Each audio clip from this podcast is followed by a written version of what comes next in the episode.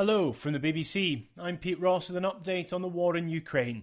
The US has confirmed it's sending an advanced rocket artillery system to Ukraine. The weapons have a much longer range than artillery already delivered. President Biden says they'd allow Ukraine to strike Russian targets more precisely. Our correspondent Tim Allman reports.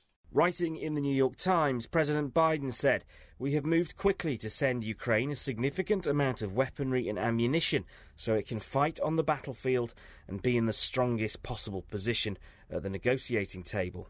The weaponry includes the M142 High Mobility Artillery Rocket System, missiles that have a range of around 80 kilometres or 50 miles.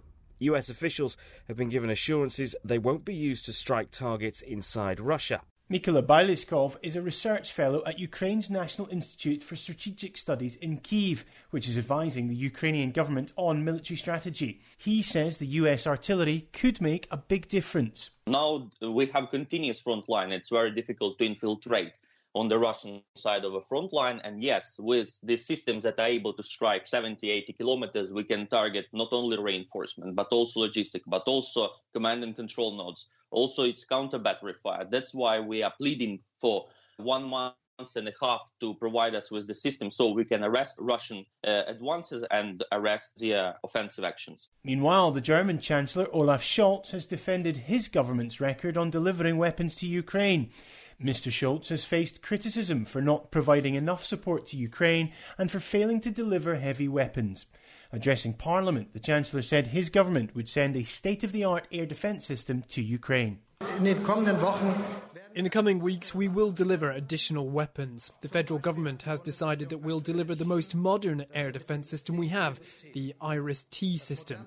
With this, we are enabling Ukraine to defend an entire major city against Russian airstrikes.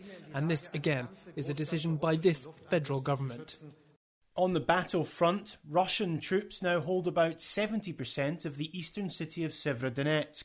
It's the last major city in the Luhansk region still in Ukrainian hands. President Zelensky has accused Moscow of, in his words, madness after Russian troops hit a nitric acid tank plant in Severodonetsk in their attempt to capture the city. Mr. Zelensky described the situation as very bad and very difficult. The BBC's Joe Inwood is in Kiev. Taking Severodonetsk is a key aim of Russia's invasion. It would mean they controlled almost all of the Luhansk region, one of the two oblasts that make up the area known as the Donbass. It seems they're getting close to achieving that goal. The governor of Luhansk, Sergei Haidai, wrote on social media that Russia was in control of most of the city, but that some Ukrainian troops had retreated to more advantageous, pre prepared positions. Elsewhere, there's been further evidence of potential war crimes in parts of Ukraine occupied by Russian troops. The BBC has heard multiple allegations of torture inside the Ukrainian city of Kherson, which is currently under Russian occupation. A doctor said he'd seen patients with burns from irons and cigarettes, signs of electric shock, strangulation marks, fractures, and severe bruising. The United Nations and Human Rights Watch say they're investigating accusations of abuses and have gathered similar testimonies.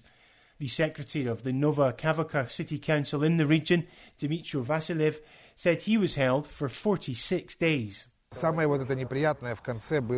The worst time was at the end. I was in solitary confinement and heard people being beaten upstairs every day, handcuffed to the radiator. My family was so worried. On the diplomatic front, Denmark is holding a referendum on whether to join the European Union's common security and defence policy. It's the only one of the EU's 27 member states to, up until this point, have opted out. The government called the referendum in response to Russia's invasion of Ukraine. Patience Murray reports. For 30 years, Denmark's defence reservation has meant it plays no part in most European defence and security initiatives. In practice, that means the country is not invited to meetings, has little influence, and cannot take part or finance any European military operations. But Danish leaders argue the regional security situation has changed, and that calls for Denmark to work more closely with the EU on defence issues. Opponents fear strengthening EU defence ties might undermine Denmark's place in NATO. Those are the latest developments on day 98 of Russia's invasion. I'm Pete Ross at the BBC.